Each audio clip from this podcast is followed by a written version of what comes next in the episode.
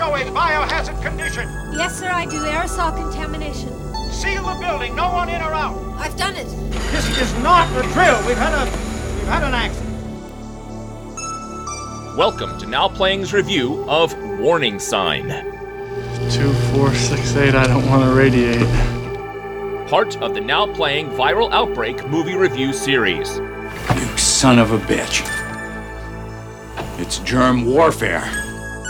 Hosted by Jacob, Well, I hope he brought his Lysol. Stuart, Isn't he supposed to be our man? and Arnie. Oh, God, you're getting sick. Yes, I know. But I can still work. This podcast may contain detailed plot spoilers and harsh language. Who are you trying to protect? Everybody. You, me, your wife, the public. Listener discretion is advised. We're all fine. Let's go. Today we're discussing Warning Sign, starring Sam Waterston, Kathleen Quinlan, my Italian cousin Yaphet Kotto, Jeffrey DeMunn, directed by Hal Barwood. This is Arnie from Quarantine. And Stuart. And this is the co host who feels rage, beautiful rage. Jacob. Yes, folks, I am in quarantine. I've actually broken quarantine. I have not left my bedroom in eight days. I have broken quarantine to come to the recording studio so we could record about plague. And I'm glad to hear that you're up. You sound pretty good. It sounds like things are going well. Yeah, this is not a joke or a bit, people. This Yeah. is for real. Yeah, Yes. yeah, yeah. You're, you're awfully chipper about it, but just to put it in perspective, you seem to be dealing with it well, and, and we're glad about that. We usually record on Wednesdays. I came down with it on the Thursday after recording. I had like six days of hell, and I'm back for this, but I'm not feeling my best. I haven't gotten the results of the COVID test back. I did get one of the coveted COVID tests. They did take a cotton swab and stick it so far up my nose, I think they swabbed my frontal lobe. I don't think I have COVID. I think I got a flu or something. I don't think I'm sick enough for COVID, but in an abundance of caution, yes, our local respiratory clinic has ordered me into isolation for two weeks. But yes, I felt like if there's a movie that I should break quarantine to discuss, it's Warning Sign in our viral outbreak series. Yeah, because they break a whole lot of rules in this film. Yes. The 1980s is a huge decade for a pandemic. You know, the AIDS crisis explodes. I wanted to cover one of those films, but they weren't made in the 1980s. Yeah, they all came out in the 90s, right? They did. I mean, let's just call it what it is. You couldn't be gay on screen in the 1980s. It was this big taboo. And if they dealt with AIDS, it was usually like in a very sensitive TV movie, like an early Frost, or like an indie film, like one of Steve Buscemi's early movies, Parting Glances. And none of them talked about it as an epidemic. They were just stories about gay life, and one of the characters would be infected with HIV. Oh, see, I remember the one AIDS TV movie, I think from the 80s that I remember. It wasn't even uh, about gay life. It was about a kid who got it from like a blood transfusion. Oh, yeah. like they didn't even want to address that. Ryan White was de- he was a hemophiliac. So Yes. they definitely did try to push that narrative and that story. And one of the lessons we can learn about pandemic is until it touches everybody, it's very easy to marginalize. Or at least a celebrity. That's when Reagan noticed when his buddy Rock Hudson died of HIV. That's when he's like, oh, maybe we should use some government money to research this. Yes, it took, I think, uh, seven years from it becoming this outbreak in San Francisco bathhouses to being something that the president would talk about. But my dad was there. Here's the weird thing about my life I knew about STDs before I knew about sex. My dad led the public health department on sexually transmitted diseases. One of my earliest memories was that he had this shirt. It said stamp out sex in really big letters, and then in tiny letters, it had dash Yuli transmitted diseases. And he walked around the mall, and people would point, and I wanted to just crawl under a rock. yeah, did they just think it was like he's anti sex? Because that's what it sounds like. yeah, it, he just thought it was so funny to get those reactions. But he was there, and he'd come home from work, and he's like, Yes, I'm going to all the gay bars. We're doing all this outreach because of this grid, this gay cancer, as it was described in the early 80s, and eventually became known as AIDS. And if you want to see a movie around this time that was about it, I think you'd have to look at like Fatal Attraction. I actually think the whole erotic thriller genre is really a metaphor about AIDS. Like the idea that if you step out on your wife or you do anything outside of your monogamous relationship, it's going to kill you. Like in many cases, it's just a bitch with a knife, but she's AIDS. That's what it is. I never thought about it like that, but I do like those movies, and I did think those movies, more than AIDS, kept men celibate. Yeah. And if you want to see a movie about the AIDS pandemic, one of the earliest made, it was an HBO movie in the early 90s. It was based on a book by Randy Shilts, and the band played on. The movie's kind of meh,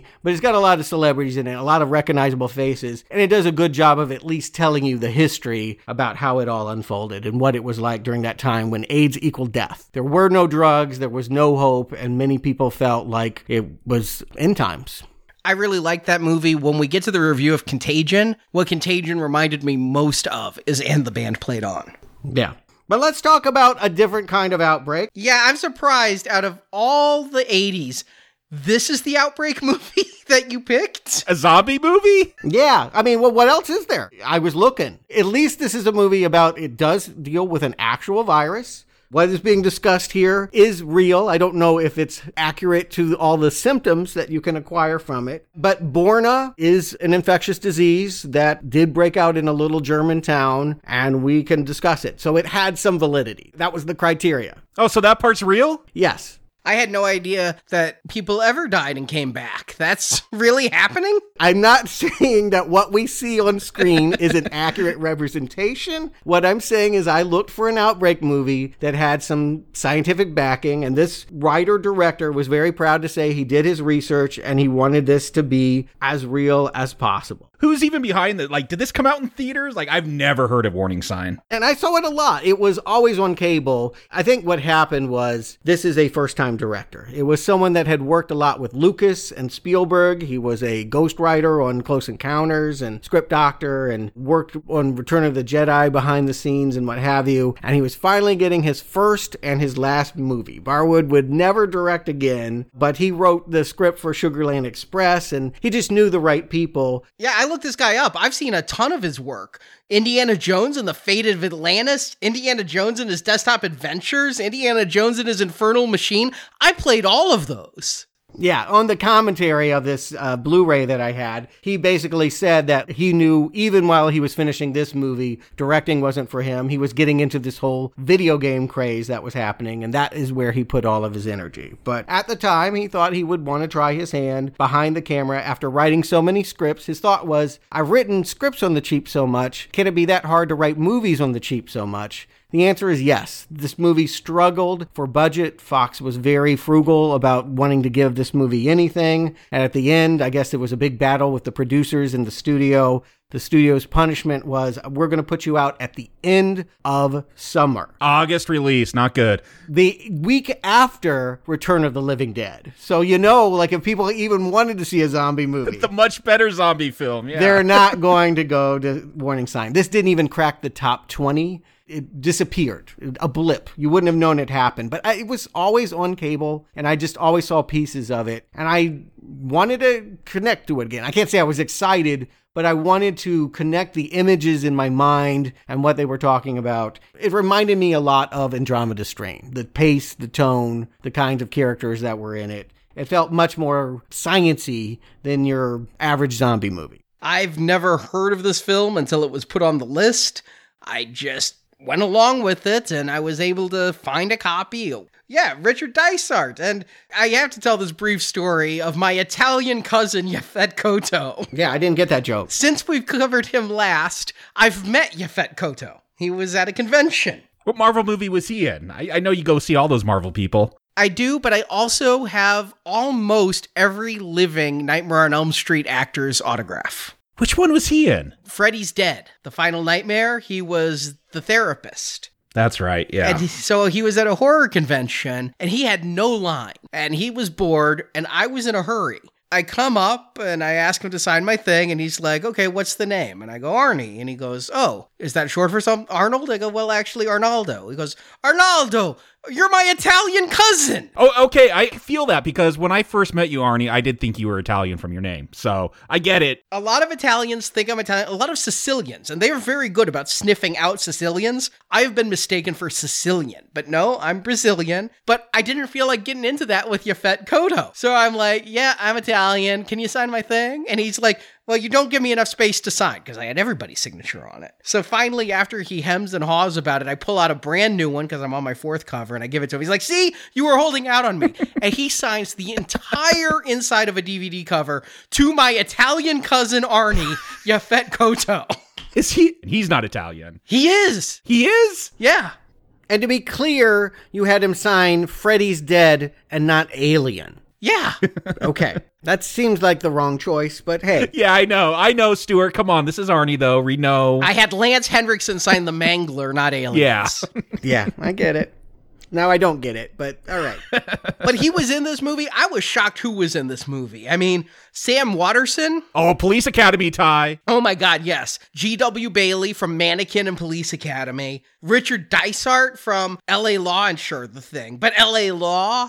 And Sam Waterston, there was a time in his life that he didn't have gray hair. It was like looking at him in a funhouse mirror this whole movie. I couldn't believe the cast of this film I'd never heard of. Well, he had just come off of Killing Fields. It was an Oscar nominated big deal. He was a big get for this movie, but he wasn't necessarily what the producers wanted. They were hoping for a Kris Kristofferson, someone that would be a little bit more country, if you were. This is definitely Sam Waterston stretching, I think, by playing the local sheriff. Yeah, understand my go-to for Sam Waterston. Yeah, I, I know crimes and misdemeanors, but it's Law and Order. I mean, he is Law and Order, the face of Law and Order. Yeah, he did a lot of Woody Allen. When Woody Allen wanted to cast himself as a virile man, he cast himself against Sam Waterston with to play the, the the milk toast. That's how milk toast Sam Waterston is. But yes, I do feel like most people do know him from that show.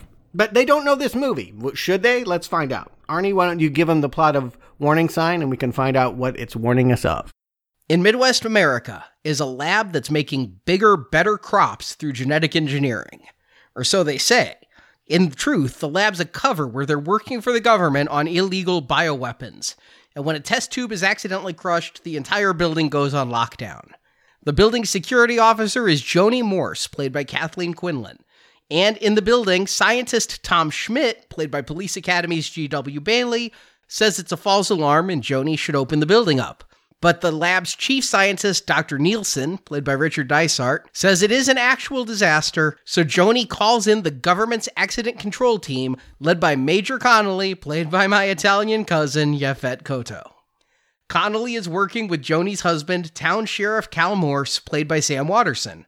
Cal is torn between his duty, keeping the base locked down for public safety, and worry for his wife. Major Connolly's men get control of the security cameras, and we see Dr. Nielsen and his men are all dead. The infection is spreading, and it's also hit Dr. Schmidt's group. But worse, these men don't stay dead. The virus is built in such a way that they come back to life, filled with rage to murder everyone around them. So Nielsen's group come back and start to murder the survivors. Desperate, Sheriff Morse goes to see Dr. Dan Fairchild, played by Jeffrey DeMunn. Fairchild used to work at the lab but quit because he couldn't deal with the bioweapons aspect anymore. Fairchild wants nothing to do with this disaster, but Sheriff Morse coerces him to go back and try to save the survivors. And Major Connolly has declared this a Protocol 2 situation. That means the solution is just let everyone inside die, then clear out the building. But Sheriff Morse won't let his wife die, so he and Fairchild break into the lab through the air intake, and there they save Joni from an attack by Dr. Schmidt and his fellow scientists and they realize Joni isn't infected, she's somehow immune. Fairchild studies her blood and realizes her immunity comes because she's pregnant and her blood is full of estrogen, progesterone, and antibodies. With that knowledge, he makes an anti serum as he himself slowly succumbs to the disease.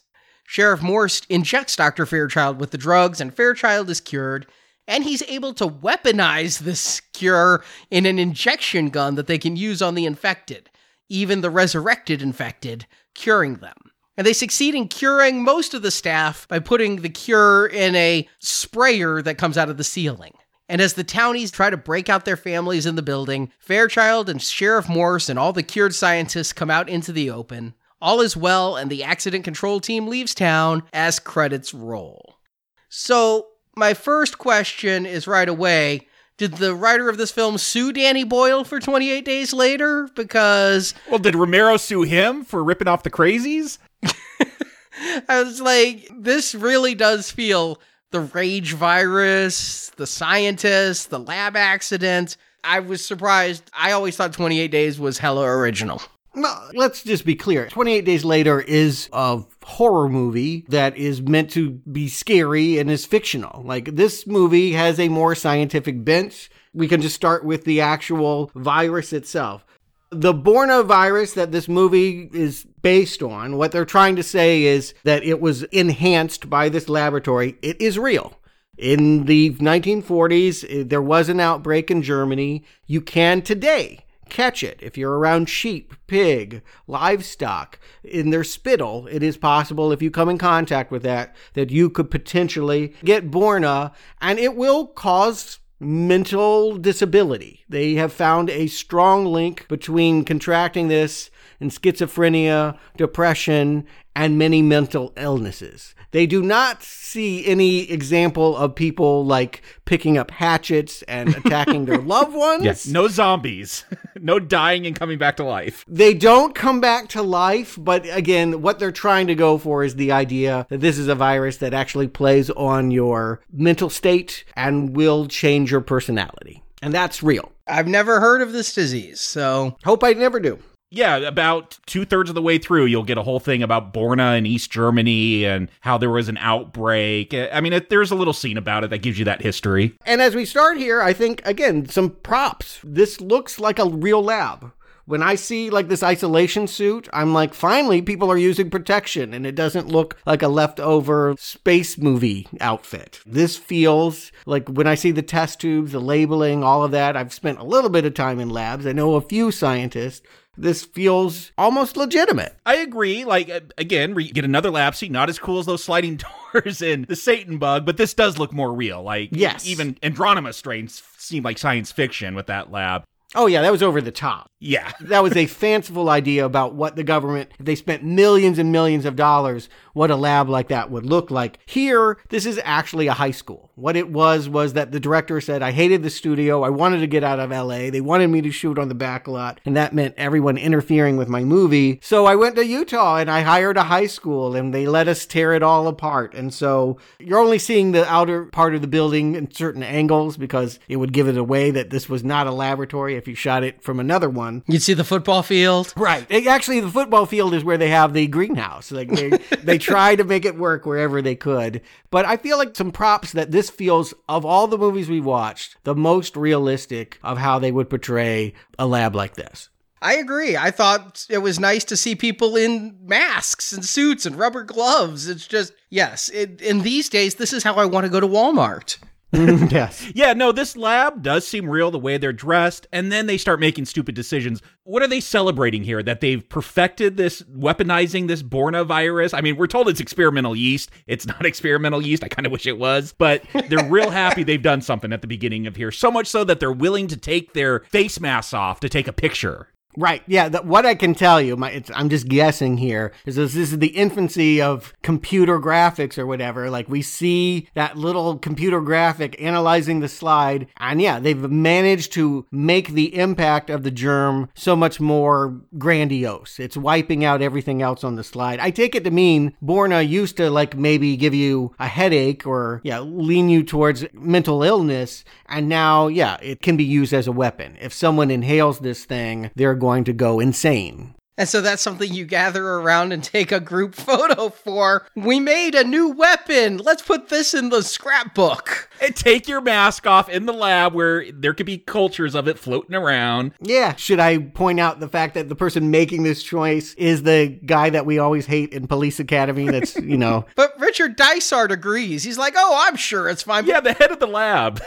the way they drop this test tube that gets stepped on is ridiculous. He's doing some inspection in a microscope.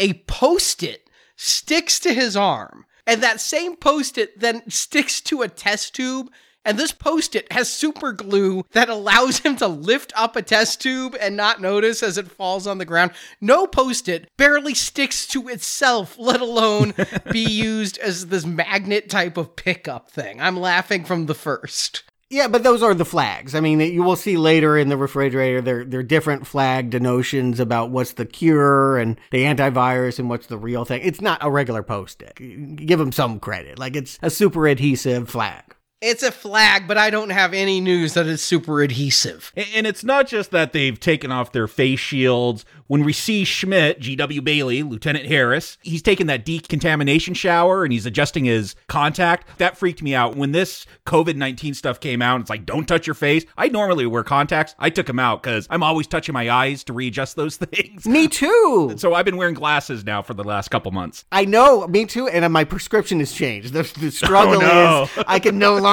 see as well. see. yeah, it sucks. But yeah, I've gone back to the old way. But yes, they're giving you a lot of information about a lot of different characters here. It's five o'clock at the laboratory and everyone's going home. It does kind of feel like Satan Bug, right? With a little bit of Andromeda strain mixed in because this is supposedly an agricultural biological lab. We're not to think that they're making anything dangerous or for the US military. It opens up with a crop duster. I'm like, oh, that's how it's going to get out. They're going to dust some crops and people are going to eat that corn. It, it's that whole fear of genetically modified food. And here, what I was having a flashback to was Friday, Top Gun, because we're in a shower scene with Slider. Yeah.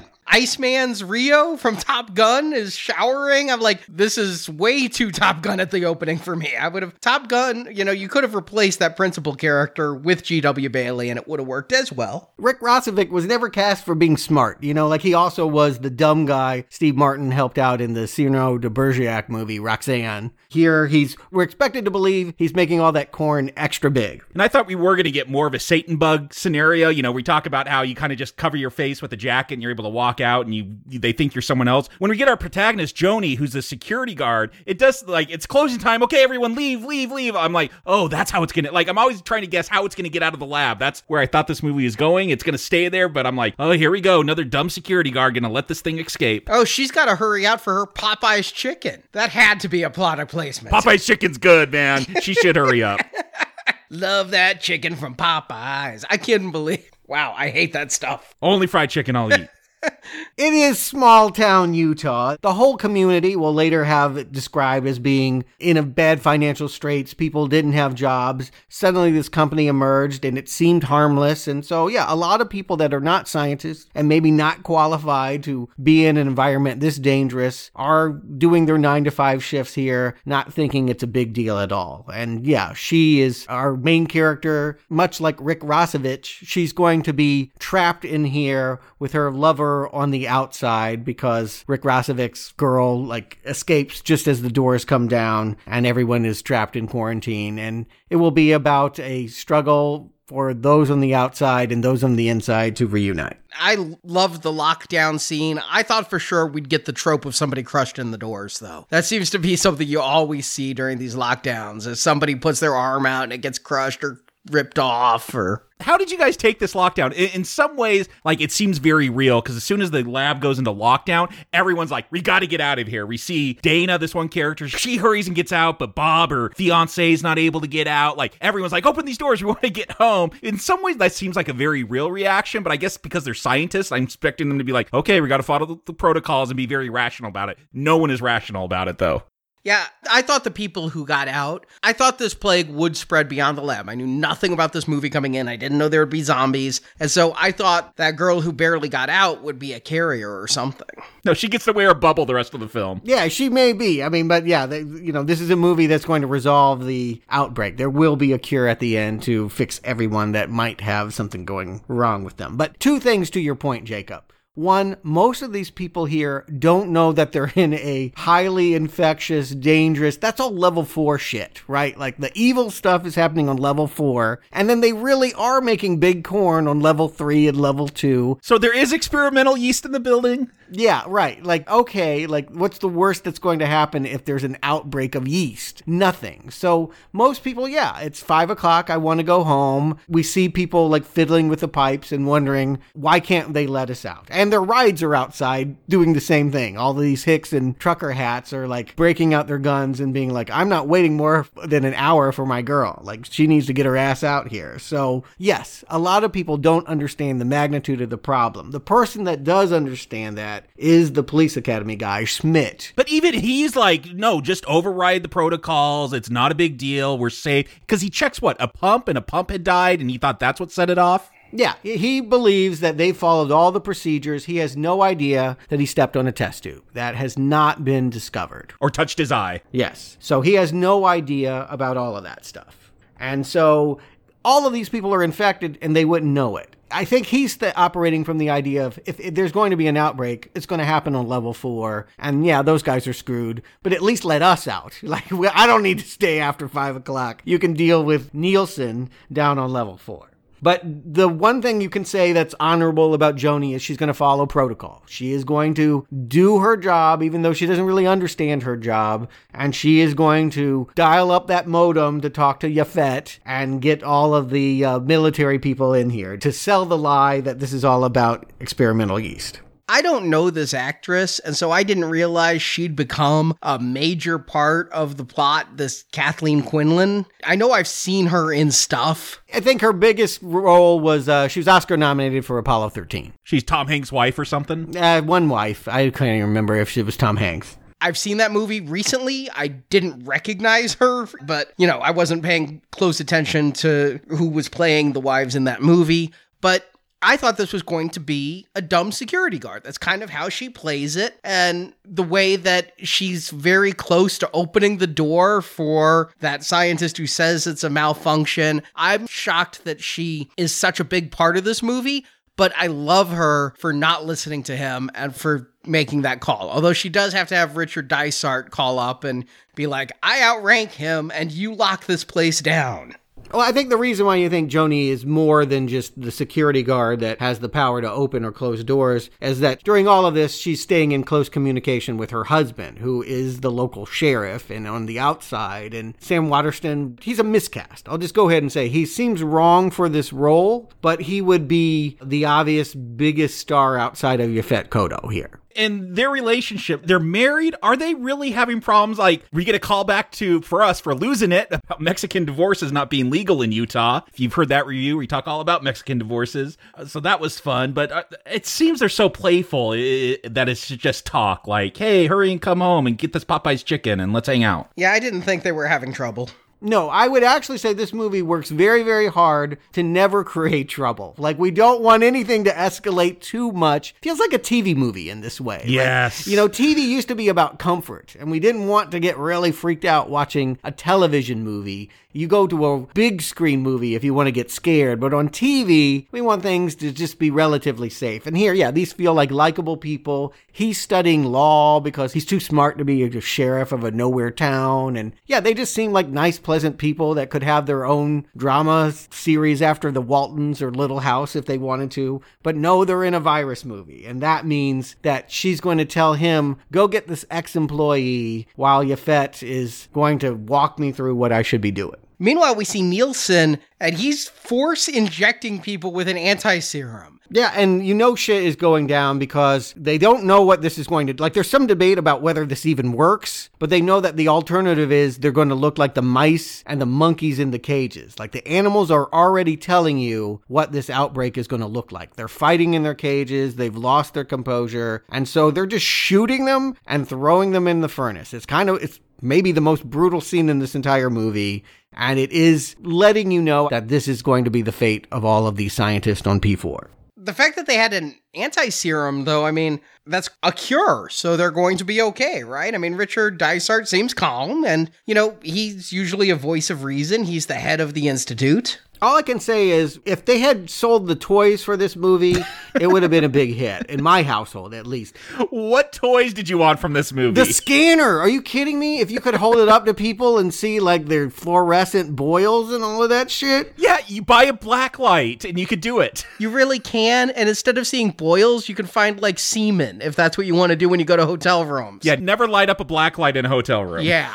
No, but it would be fun. The suit, all of that stuff, the injection gun at the end. That gun is cool. Maybe I'm just the kid of a public health official, but I would have loved to play with all of this stuff. It's hilarious to me. Well, that gun at the end they stole from Star Trek, right? It's a real thing. Yeah, your dad couldn't get you one, Stuart? I, apparently not. He wasn't high up enough.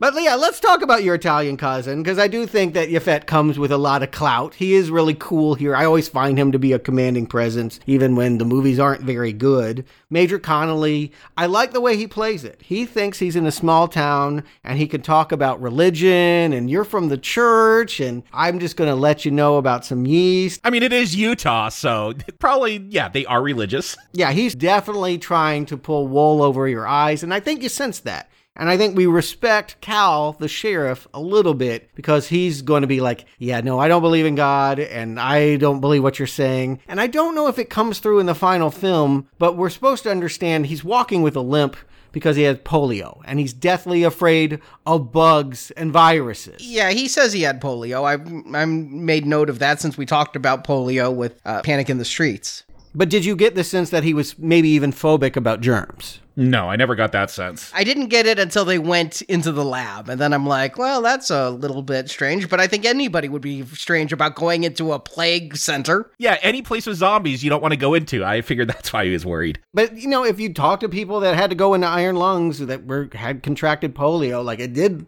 I mean, my dad's second wife definitely was scarred by it. I kind of like that character detail. I wish this movie has such nice little realistic moments that unfortunately I don't feel like this director is doing the best job of selling his best material. Here's my problem is that the scientific stuff is never scientific enough. It's not Andromeda Strain level, and this movie's never pulp enough. You know, it's not 28 days later. It's not Return of the Living Dead. I'm actually enjoying this for the scientific realism it brings to it. Yeah, I like this first half where they're focusing more on the science. Yeah, I like Yaphet Kotto. I understand he's trying to be condescending, but he's also the man in charge who brings in semi trucks and RVs and tons of equipment that was ready to be mobilized and got here in a matter of hours. And Meshach Taylor. That is Hollywood at the controls there. Really? I did not notice him. Oh, yeah. And that's what I found funny is like he's trying to tell this story. Oh, it's experimental yeast, and we don't want to ruin your crops. And then all the semis come rolling in. And it's like, come on, guys. The government's got to be smarter than this. Got to be more covert. Yeah, but I'm really going with his character, which you said you weren't, Stuart. I'm more trusting of him than I am of Sam Waterston, who like breaks in and sees the cameras when he shouldn't be in there. I think Yaphet Kotto's going to save our day. Oh, you trust him. That's interesting. I definitely didn't trust him. I just thought he was a cool presence. He definitely felt like the role that always the military seems to play in one of these. When we get to Outbreak next week, I think we're going to see that the military is always trying to cordon things off, control the situation. And they're actually kind of a villain for that. They're always kind of causing problems, and it will be for the upstarts like Cal to try and get their own justice this team is kind of benevolent, like they're going in. Arnie, did you get the Star Wars references? Got to be a Star Wars thing, right? The group in P4 is the Blue Harvest Group, which was what the code name for Star Wars when it was being filmed. I didn't catch that, but yes, it was Return of the Jedi's code name. Return of the Jedi, that's what it was. Which, yeah, this came out a few years after that. Well, this director writer did work on Return of the Jedi. Then that had to be it. But, you know, at first they're going in and they're going to try to solve it. And then later on, they're like, well, let's just seal it off and let everyone die. I'm like, there's your government for you. Cal is, I think, the obvious hero. Anytime you put a sheriff in here, and again, the fact that he's got a wife on the inside and they're coming up with a plan, and the fact that they know about this ex employee who's going to data dump information about what was really going on there, these are your heroes. These are the three that we're most going to pay attention to, even though there are a lot of characters and a lot of moving parts. And unfortunately, again, the producer producers talked at length on the DVD put out by 20th Century Fox how much they hated 20th Century Fox while making this movie, and that some of these scenes they felt like they didn't get the coverage they needed to tell the information. How do you guys read when Cal goes to talk to this guy? Does it explain enough for you? I feel like it doesn't feel like a complete scene to me. Like, I don't know why all of a sudden he's convinced to come and help when what is out of his mouth a few seconds before is, I'm never going back to that place. Oh yeah, I mean, I got who Fairchild was. You know, he didn't want to do the germ warfare thing, and he quit. Yeah, I kind of just took it as, oh, okay, maybe I'll try to go save some people because that's a good thing to do. It's not very developed.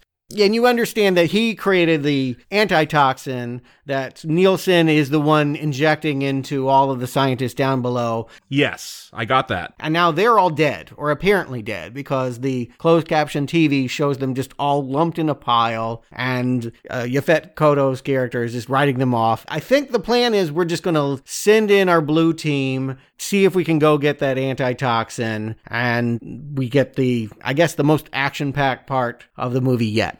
I was really nervous that they're breaking into the building because how are they going to get in and the germ not get out?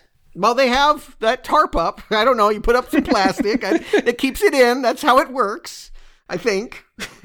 it's very scientific, too scientific for me. But yes, they've drilled a hole in through the concrete. I think so that they're not going through the door where they know they'd be bum rushed. They don't want the people to get out. Infection will spread because the people are infected. And this is why we've seen the three people that got out put in bubbles and being put in a trailer and observed for the next 48 hours. Like bubbles with legs so you could walk around, almost like those inflatable sumo suits that you could get. Again, toys. The marketing possibilities of this movie are endless. See, I've seen the boy in the plastic bubble. I've seen Bubble Boy. Oh, we just watched this this past weekend. Yeah. And that is, I feel, is a far more believable bubble than this. I mean, John Travolta just in an aquarium is great. Yeah, that that's a real life bubble.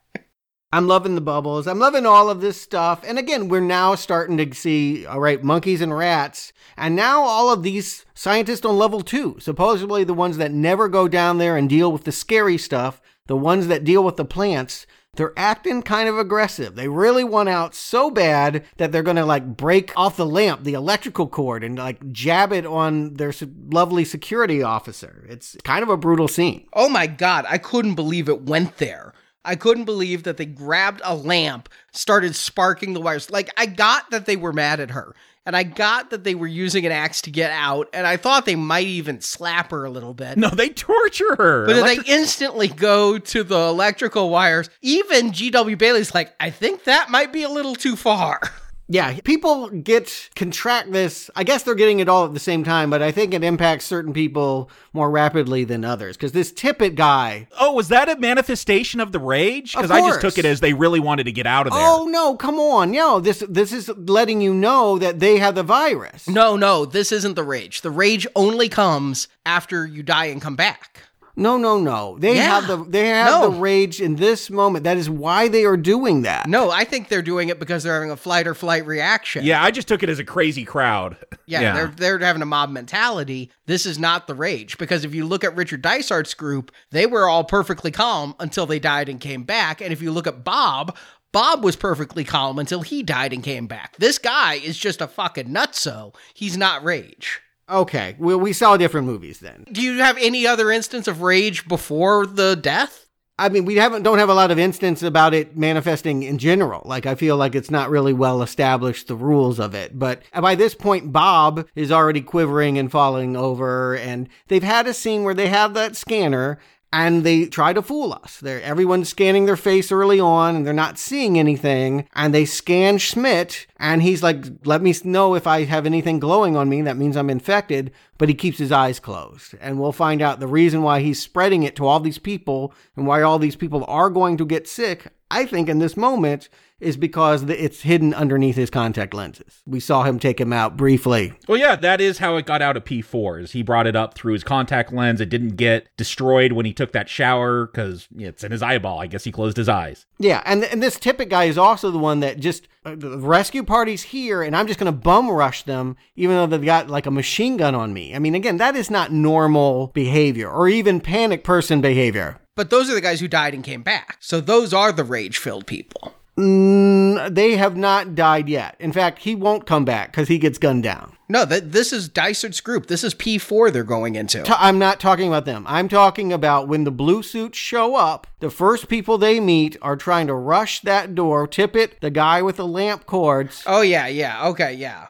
I still think he was just a nut. I think you're missing the point when you just say, oh, that's just how people are when they get cooped up. Admittedly, all in quarantine, I noticed some kooky behavior in this household.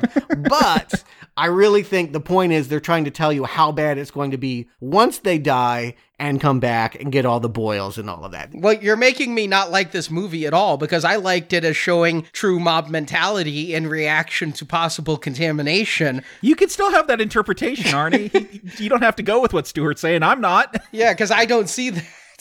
It's foreshadowing to me. If this is about rage and we know that these characters are being infected, I don't know why this abnormal behavior, again, that Schmidt is calling out is inappropriate and not like these characters would be happening. Meanwhile, I do love the fact that we have a control group like there is this cafeteria in the teachers' lounge. Yeah, the, the Dr. Murnau has locked the door. He's like, I've got video games in here. We've got snacks, Frito Lay. We don't need to go out of here. I loved that. They had the Star Wars video game machine too. I did catch that.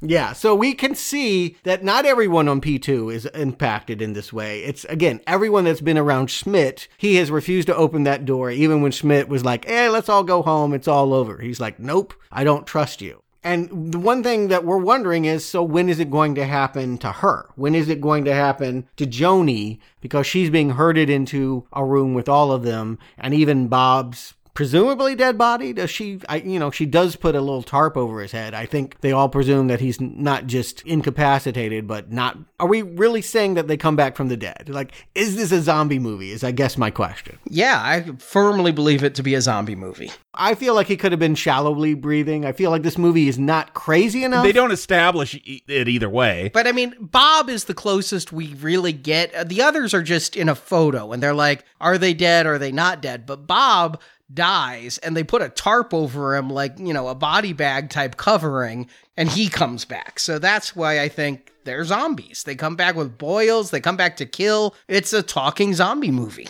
he definitely comes back like a zombie. Like he watched Thriller five times. Like that was his character study of like, okay, I'll just stand up like this and hold my hands forward like I'm Frankenstein and mm-hmm. run them through the glass and she blinded me with science. I do love the. She just starts taking instruments and whacking him. Like that's what's available to her. And now we are at least in I don't want to call it an action movie. Like this movie's too nerdy to go there. Mm, I would never say action. Yeah, it definitely feels like it's straddling a weird line of we want to be Andromeda Strain and we want to be nerdy and slow and not get too crazy. I mean, they know what a zombie movie is. I mean, we've had Dawn of the Dead. They certainly could have gone there, but there's it seems to be the choice of this screenwriter to try and honor some level of realism that most zombie movies don't. Yeah, and I do like things like you get this crowd building up outside the facility. Like they want to know what's going on with their loved ones. And, you know, in, in 2020, we panic by buying up all the toilet paper. But in this film, they panic by just trying to knock the doors down. And so I like that you have craziness going on inside of the lab, stuff going, like, you know, all this multifaceted stuff. It's keeping me engaged because I'm not quite sure where this movie is going. And then we find out the dead bodies are coming back to life. I'm like, oh, okay, that's the decision they made. And yet I'm going to roll with it because because this movie has I've liked its virus, I've liked its suits, but with the acting I'm getting, I can kind of take this as Richard Dysart in another body invasion, your friend is now your enemy kind of movie like The Thing. I'm actually a little bit happier that this has gone schlock. I feel like this screenwriter is much better at the talky exposition stuff than when it's time to go into the tunnels and we have the blue team get it with axes. Like it's not good. This is where you wish you did have a director that really loved gore, had an appreciation for effects, yes. was really wanting to go there because when we have the murders and such, they're so tame. Again, I thought of like primetime movie of the week. And and you said you watch this on cable all the time, Stuart? Uh, many, many times. Yeah, it it just feels like something you'd watch on on cable on a Saturday afternoon. Yeah, it really. I was surprised to hell that this was rated R. It was because this violence feels PG. Wow, yeah, this is uh, PG thirteen, man, at best. I mean, Andromeda Strain was G. This this is. Can you get lower than a G? Because this Yeah. is way more tame. Well, let's just be clear. Andromeda Strain was mislabeled. That had boobies and and monkeys asphyxiating. So like it really wasn't G. Yeah, but this really isn't R.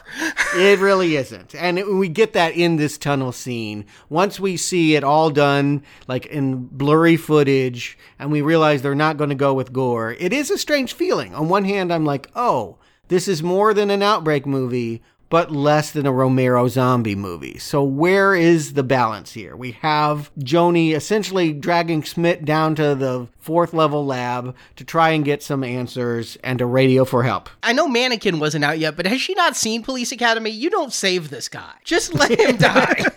It is weird that he is like a character that is not already dead. Like I feel like he should be playing the Bob role. Uh-huh. Like this is someone you knock off really early, like first victim stuff. No, the fact that he's like apologizing to her, I'm sorry, you were right. Like Lieutenant Hare is very sympathetic in this movie. Yes, more than he ever was in Police Academy. And he's actually decent at playing it, too. I mean, I did at one point think, Switcher, this is for my mama. But other than that, I mean, he's playing it in a way that does not feel rubber faced. I've always thought of this guy as only playing buffoons. Yeah, you're right. He is not bad, but unfortunately, because of our associations of, of the movies he's been in, yeah, we're waiting for him to be the punchline. And yeah, it's just it's a weird choice. Like so many. Like like Sam Waterston. I mean, that's where I keep landing. Is like we really do want a hero at this point. We really want someone the screenwriter kept saying I didn't want to make clear cut good guys and bad guys. I feel like that might have been the wrong choice. I think we really want the sheriff to be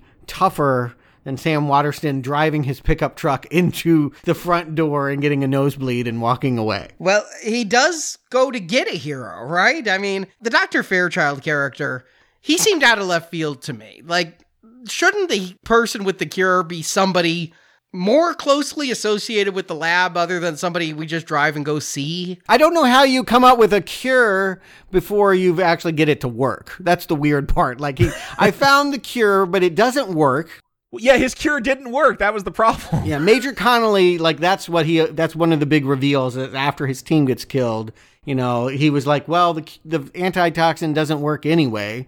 Which makes you wonder why they were going down there, what they were hoping to really get. But maybe they were just going to burn up the lab. Maybe that's what Blue Team was really going to do if they weren't going to get the antitoxin. But he knows it doesn't work, and this guy left before it got perfected. I, my sense is it's close. It's like missing the one ingredient that will get solved in this movie that allows it to work. The power of pregnancy and estrogen will enhance the antitoxin he already has made. But yes, he is. Yeah, maybe he should be in there already. Maybe it would be better to have him be the Dr. Frankenstein character or the Schmidt character. I do feel like it's a weird pairing when we have, yeah, these two milquetoast, Cal and Fairchild. I just think it's weird that the only time we leave the site, really, is to go see this Dr. Fairchild. And I feel like, I don't know what the better choice is, but maybe he's stuck in lab three or something. Maybe they're working with somebody on the inside who's in there with the survivors or something. I just don't like that there happens to be this retiree who still decided to stay in Utah and actually work in agriculture instead of just making it his cover. And this is the guy who we're going to go get. It just, it feels convenient that this guy just is sitting right there. I also feel like it weakens Cal that he has to like go get a friend to help him do like your wife's in there. There's an outbreak. Like you could be doing all of this stuff without having to get approval from the scientist guy. Like you needed to just be busting in there and finding a way inside through this vent and we don't need Fairchild. We can have him working with her. Because doesn't Cal literally have to make the antitoxin? Like he's the one they get the recipe and like he's the one that stirs the chemicals together. It's not even Fairchild that does that. it's a strange pairing once they finally get down there. But yeah, it's half Andromeda Strain. I mean, I- again, that more attention is being paid to the science than you would think a zombie movie would want to, and yet it isn't so smart that I feel bedazzled by all the epidemiology that I'm learning. And I think we can all agree, right? We wish there were more zombies. We want more death. We want a higher body count. I wish there was more blood, more zombies, more gore. Like, if that's what they're going to do, then give the audience what they want. Yeah, we get Joni with Schmidt in the basement where her grand plan to save them is put a cart in an elevator so that it won't close the doors and she's trying to move some stuff in front of the door. I'm like, this is not going to work. I want more of a Night of the Living Dead feel if you're going to have these resurrections. And part of the problem is this was all shot in this high school that was on one level. And so the idea that there's four levels, you know, they had that great set, that Oscar nominated set in Andromeda Strain. And here they're just having to pretend that they're going down further and further. I just feel like I'm in the hallway of a high school most of this film. You are. That is exactly where you But I shouldn't feel that if this was a professional film. Yes, I, I agree. Like it would be nice if they had the set of last week to be doing some of this now that we're in the chasing stuff. Now I'm not saying I want lasers and poison gas and all that central core shit that they did in the last eight minutes of Andromeda Strain.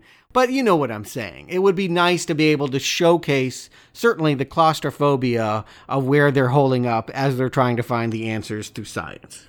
And yeah, Cal is as tough as he gets as he gets like a pressurized oxygen tank and turns it into a flamethrower or something. He gets like two lab coats is like the body count here. I mean, they kill several of these people. They're going to cure more than they kill, but yeah, some of them are going to get shot down. Those are not going to survive. Bob is not going to make it out of there. Do you feel anything about these deaths? Because I'm like, okay, this isn't a great zombie film, so I'm not getting a lot of pleasure with these people dying. Am I supposed to feel sorry for them because they're just victims of this virus? I, I'm kind of just glazed over at this point because I'm losing interest. I'm still into the virus part. You know, the fact that it's airborne, you know, when the doctor and the sheriff go down there in those suits, both of them tear their suits. They're fucked. Why is Joni immune? What is going on there? I caught that even before the doctor calls it out. I'm like, well, she is not getting it. I thought the whole thing would be she's the woman. She's the only woman in this whole damn movie except for Bob's girlfriend. So no, I, I thought that too, but there is actually one of the zombie attacks is a chick in a lab coat. So like that was my theory too. Was like, why is no one drawing the obvious conclusion? The reason why she's not infected and everyone else is is that she's a woman. But it, it isn't true if you look at the extras. There's at least one, at least one blonde zombie woman. I missed her. But yeah, I'm still into this movie, and I'm finding Richard Dysart to be quite amusing because he's kind of himself, but also murderous, and it is a pale imitation of the thing. Yeah, I wasn't thinking too much about the thing. I mean, he was one of many guys in there. I don't think of it as Richard Dysart's movie, I guess. I think of it as Kurt Russell and Wilford Brimley's movie, strangely enough. Keith David, maybe. But you have the affection, I think, because of LA Law. I didn't watch the show. For me, it's the same tease as Andromeda Strain. Why is a baby and an old man not infected? What is the medical mystery? Uh, gets solved rather easy. I mean, I feel like she's pregnant is maybe something Fairchild should have come to long ago when he was developing his uh, antitoxin. I'm just, the science at this moment makes my head hurt. It does. The fact that, why is it spiking? Oh, congratulations, you're pregnant. Oh, I'm gonna die. The sheriff is just gonna inject me with, I think it's Thorazine? What about all these other chemicals? And that's the cure? The sheriff came up with the cure? No, no, no, no. He typed it out. Yeah. Fairchild, before he died, typed it out. Well, before he tra- changed, I mean, we're, we're saying dying, but before he's going to become full zombie, he was working by himself and typed into the computer, and they cut to an insert shot of him saying it's one part pregnancy. I don't know what that is, but insert pregnancy mixed with my antitoxin and throw the Thorazine in to keep the patient asleep while it all works. So basically, his antitoxin was more or less all the way there, but it needed that estrogen from a, yeah, it just needed more pregnancy woman in it. Is that HGC, you know, people drinking pregnant women's piss to lose weight? That's basically the cure? Oh, people do that? Yeah, that was a thing a while back. God damn. I mean, I think it was like diluted and stuff, but it's still pregnant woman piss. At any rate, uh, yes, it is all kinds of convenient and happening too fast, and even the screenwriter director admits it's up much in the commentary. He's actually really hard on himself to listen to this movie. There's nothing I could say that he wouldn't get to first and be harsher about. Like he's really like, oh, I should have cut. It was really his editing choice. He's like, I should have tightened this up. This goes on too long. I agree.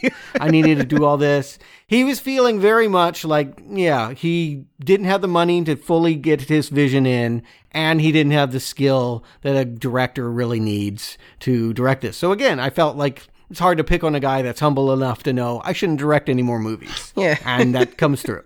I don't think he's failing. I don't think it's an F, you know? Yeah, agreed, agreed. no, I, it's not awful. It's no Satan bug. But he's not Romero, he's not Carpenter, he's certainly not even running towards the horror genre. And that is both uh, seems like a mistake and kind of the charm at the same time. Like I can't help also feeling like its nerdiness is what makes it feel distinct and, and different from something like Return of the Living Dead. Yeah, I mean, we already have the crazies. So th- this is a little bit different to it. And I like the action scenes. There's literal suspense for me when the infested are overrunning Sam Waterston and they have the gun. I'm like, well, can he get the gun on them? I mean, I kind of figured he would, but I, I did think Fairchild might die. I thought Fairchild could die for his sins.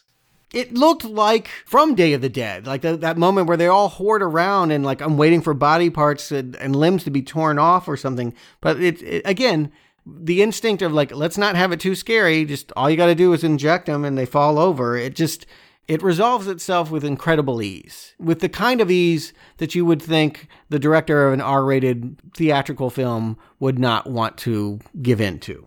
The strangest thing I think is that we know that Cal has the virus. He's here with his wife. You're telling me they don't have any marital problems? He can't show any fury towards her? That they shouldn't play with the idea that she may ha- lose her husband or that her husband may get rage virus and attack her for things? Like, that's a tension you want to lean into. Like, with having them being a married couple, that's something you just want to do yeah, miraculously, she just has like a jar, like it looks like cherry Kool Aid. She's just pouring into, just everyone gets spritz. I don't think cures work that way. I feel like this is really all kinds of silly. Yeah, I thought it had to be injected. Now you can just put it in the sprinkler system. And haven't they already injected everyone anyway? Why get everything wet? Not Nielsen. Like that's the weird thing is he runs away and shoots himself. Yeah, he can't bear the thought of giving up research. He would rather go out. I mean, because obviously this lab is shut down, right? We can all agree no one's going to buy that this was all about yeast at this point. Uh, it's just going to reopen up in some other rural town.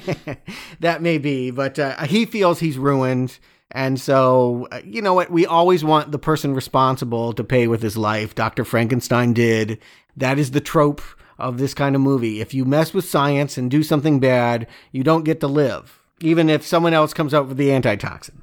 But isn't it strange that the rage people didn't attack each other? You want F- Dr. Frankenstein to be killed by the monster, not to just kill himself before the cure. Yeah, I mean, you're right. It would be more satisfying if his creation took him out. That is the Frankenstein myth. And so, yes, if they had swarmed him.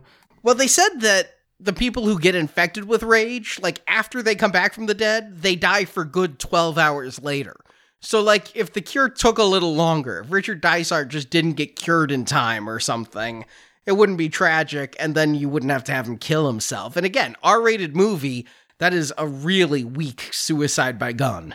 Yeah, off screen, no blood. Again, where is the violence? Where is the thing that makes it restrictive for younger audiences? I don't see why this couldn't play on prime time without any edits. And then it's just over. Yay. Everybody's sprayed. Everybody's going to walk right out. I am not okay.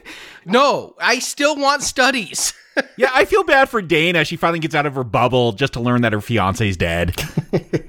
yeah, the fact that everyone leaves is really, really strange. The fact that you can have an outbreak and then everyone's like, well, it's Sunday, gotta be going home did you think before they even like just let him out we had again that mob of villagers from this town they're like trying to use welding torches to get this? I thought the government was gonna like just break out the soldiers bring in the national guard and just shoot them all. I did too. But no it just ends out very happy. Yeah this is supposed to be our ticking clock? Yeah well the, the thought is that it, yeah if they open it up they don't know what they're doing. They're opening up a virus that will, you know, then be harder to contain. Although they got Dana, they could, they have a couple more bubbles. It, the problem is this movie hasn't really sold us on the idea that this outbreak could sweep the world. Unlike last week, the Andromeda strains seemed inevitable and terrifying for that fact. Here, yeah, there's no way that this thing is getting off the farm. Like they got this. Yaphet knows what he's doing. Yeah, I thought that everybody should have been still under lockdown, taken to a hospital, studied, find out if her baby's okay. You know, it, this this quick happy ending's a little bit too much. Again, the director was even saying, I should have cut here, and it went on for three more minutes. Like, this is the end of the movie, obviously, and I just let it go on. Like, I do love Fairchild. Like, hey, I make some mean zucchini pancakes and genetic corn on the cob. Like, I, I thought that was a nice little joke. that's where he wanted to end it, but it doesn't. The really funny thing is they really have genetic engineered corn now and things. I, I worked in that seed corn industry. I don't know if that's funny, but yes, they do. I thought it was funny just because, you know, we just saw a whole genetic lab facility go crazy. Now he's offering him corn with the same stuff. well, presumably not with the exact same stuff. Again, that was level four. Those foods are just fine on level three. And in fact, ask Dr. Murnau, they've been chowing on it the whole time in the cafeteria, and they're fine. Yeah, I trust both of you are looking for that no GMO sticker then when you buy your produce. No, Sometimes. I prefer that GMO stuff. Ma- Make it last longer. I don't want a bunch of rotten fruit. Does seem to be the byproduct of that. So, Jacob Stuart, do you recommend the rotten fruit of the movie called Warning Sign? Jacob. I mean, this is one I had to think about. Like, I was right on the line at the end. Usually, I finish a movie, I know where I stand. This one, I like that first half, that it was kind of this slow burn, more scientific take. But here's the problem. Th- th- This is how I ended up making my decision. Like, you watch a slasher, like people make stupid decisions in slashers, and you're yelling at the screen, "Don't go in there! Why are you separating? Get in the car, just drive out of town." What? But you know what? As stupid as those people are, you know you're going to get to see someone in a cool hockey mask or a Freddy with his his knife glove, and there's going to be some cool gore, and and that's the fun of it. Here, I'm yelling at the scientists, why are you lifting your face shield? Like, th- there's all these stupid things they're doing, like in a typical slasher, and yet I don't get that fun. I don't get that visceral release of gore and cool looking zombies. They just kind of got some bad pimples and boils on their face. And so, if you're going to set up that kind of movie, then you got to give me that. You got to give me what I want. And here, they want to try to stay scientific the whole time, but they're also making stupid decisions. And so, it, it just ends up not being a very smart movie. But it's it's not awful. It's no Satan bug. It's way better than that. But it sets up something it doesn't want to deliver on. So that for that reason, I'm going to not give it a recommend. Stuart. I know what you mean. I mean, there's definitely, I could condemn or give a pat to the back of it's cute, right? It's cute because it's so much more simple, so much more talky. I would argue smarter. In an era full of campy horror comedy, here's something that plays it straight. And half the time, I believe what it's telling me. And then, yeah, there's the other stuff with flipping up the visors or, or what have you that, yeah, it's BS. And TV movie of the week. That's where I land on it. This just had no place being in a movie theater. It always belonged on television. It feels small. It feels like it doesn't want to do anything that would truly upset the audience. It wants to inform. And it's made by someone that, yeah, apparently wrote a really good script. Everyone talks about how it moves on the page. But he got John Carpenter cinematographer. They should have gotten John Carpenter. I mean, think about how much better this movie would be if you had someone that appreciated the horror genre selling all of this good scientific information in a boilerplate horror movie scenario. It is kind of what makes it distinctive. It's why I thought like it fit in this series. It's nerdier than a zombie movie. It isn't a zombie movie. It is an outbreak movie.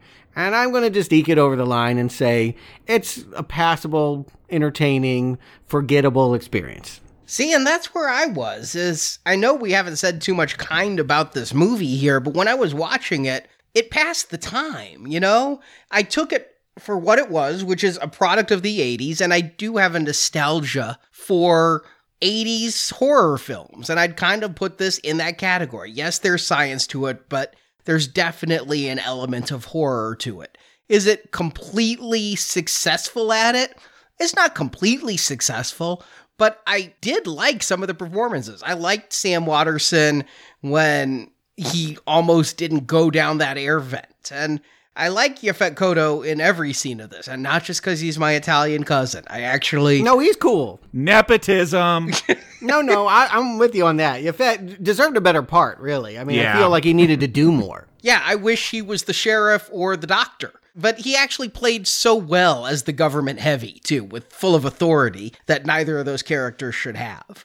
But yeah, I wish there was more of him. I liked it when he was admonishing his people for not catching that air vent in the greenhouse. I just kind of rolled with this movie, and I can't say that there was a lot I liked other than a bunch of familiar faces that I know from other stuff getting together and having kind of a silly zombie esque infection movie, but I can give it a weak recommend. I, I think we're all kind of saying the same thing. It's just a flip of a coin which side that arrow is on. It's harmless, and maybe that's part of the problem is that an outbreak should terrorize us. Well, people like the movie we're talking about next week. I remember it being kind of goofy as well, but it's a big hit. Everyone wants us to cover it. It's probably the second biggest movie in this retrospective. It's the one I've seen in all these. Oh, really? Okay. Outbreak. Dustin Hoffman, Rene Russo, Morgan Freeman's big cast. Yeah, I was there in theaters. I saw it back in the day. People like it? I don't remember it much. There's a monkey that he chased around. That's all I know. That is what I remember most. is that it is a movie about running after a monkey, and I don't like those movies. I remember people making fun of this movie. I, I know there's memes making fun of Dustin Hoffman's performance in this movie. I never knew this to be beloved. Oh yeah, I'm not saying that it's some kind of classic. I'm saying that in the environment we currently live, it's getting high stream numbers. People are going back to it. Yeah, after Contagion, it's Outbreak. People are posting saying I went back to it to get information about what it was like. Ooh, no, don't do that. and so it's going to be interesting to come back to a movie that, yeah, I don't have a lot of positive memories about, but I, I'm curious to see again. I'm actually very excited to see it again. Yeah, I haven't seen it since the 90s. And, you know, I said about Panic in the Streets that I don't think I would have had the same feeling about it pre COVID 19 as I do post COVID 19. So that may be the case with Outbreak. As I watch it after returning to quarantine, maybe I will have a different feeling. Yeah, get some rest, get healthy. We're going to need you come Friday because we've got a live show. You got to be there. Yeah, we are going to rewind all the way back to now playing of 2009. We're not doing a live review. What we're doing is a watch party of Friday the 13th, Part 8 Jason Takes Manhattan. That's the one with Dr. Smith, right? the one from the guy in Lost in Space? Yeah.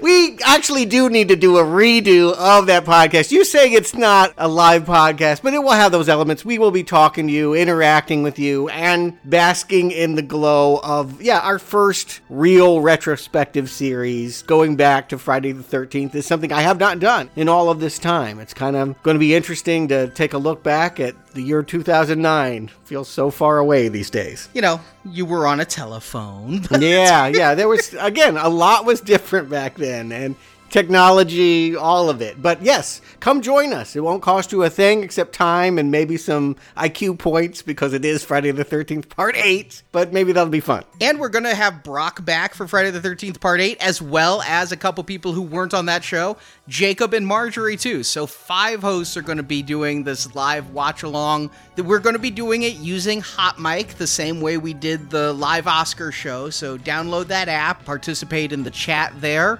and we will be talking to you guys live while Jason takes it's really Jason takes a boat, right? Yeah, you know, the Manhattan part, I'm not sure you ever, they, they go north. They're like in Toronto, but they call it Manhattan. Anyway, join us. You can explore all of this stuff. We're also going to be announcing what our big platinum donation series is going to be for summer because remember it was supposed to be quiet place bird box and well that got all left up. So we have a new one. You guys voted and the results of that will be announced when we do that live show and i hope you can join us for that. And i hope you're able to join us on all of our fridays. These donation shows are a lot of fun. They have nothing to do with viruses. This week it's tom cruise and pool halls with color of money and we'll be getting to cocktail and Rain Man, and all right, Born on the Fourth of July is no picnic, but most of them are kind of fun films. Yeah, and if you missed it, we did Top Gun last Friday. So a few days ago, we got to hit the biggest Tom Cruise 80s movie, maybe the biggest Tom Cruise movie ever. That review is available now for gold level and higher donors or $25 and higher patrons. Head to nowplayingpodcast.com forward slash donate to hear Top Gun today. And Jacob Stuart, thank you for joining me.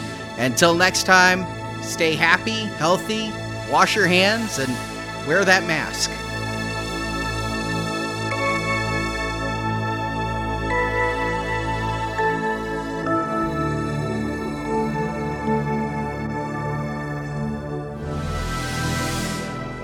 It's gonna pull through.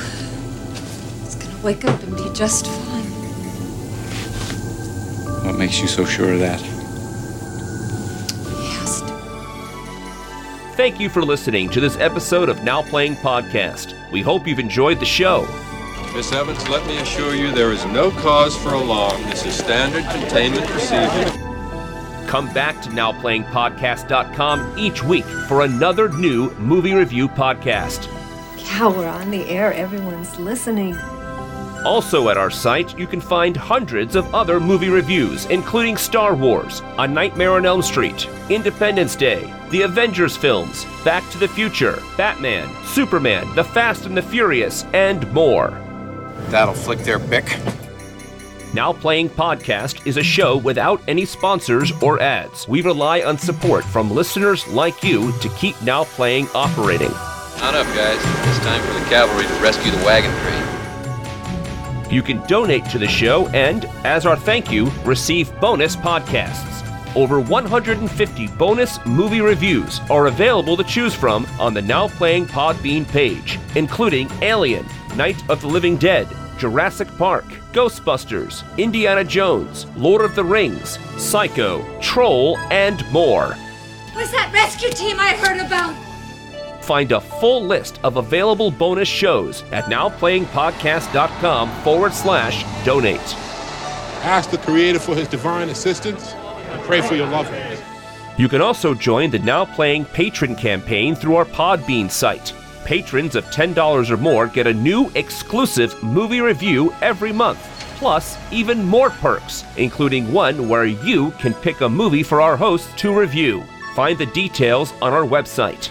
You said you might be able to help. You can help us out by leaving us a five star review on Stitcher, Podbean, iTunes, or your other podcast store of choice. You gotta set your emotions aside and act like a professional. You can follow Now Playing on Facebook and Twitter, where we post announcements of new episodes and where the hosts post movie mini reviews. Links to our social media pages are available on our homepage. You, come with us. Now Playing Podcast is produced by Arnie Carvalho. I'm glad to see that you got everything under control here. Associate produced by Jason Latham. I guess some people, they see a problem, they just got to solve it. Now Playing is edited by Arnie. Well, what are you saying? It drives people crazy. That's what I'm saying. Now Playing credits read by Brock. That was quite a speech you made. The opinions expressed on Now Playing are those of the individual hosts and may not reflect the opinion of Venganza Media Incorporated. Please keep your opinions to yourself. Venganza Media Incorporated is not affiliated with the motion pictures reviewed or otherwise referred to herein. You're not saying Uncle Sam doesn't live up to his international obligations, are you? All movie clips and music included in this podcast are the intellectual property of the respective copyright holders. They are included here for the purpose of review and no infringement is intended. With any new technology, there are certain risks. Now Playing Podcast is an exclusive trademark of Venganza Media Incorporated. Now Playing is a Venganza Media production, copyright 2020, and no part of this show may be reproduced, repurposed, or redistributed without the written permission of Venganza Media Incorporated. All rights reserved. Oh, look. Look how much we've learned.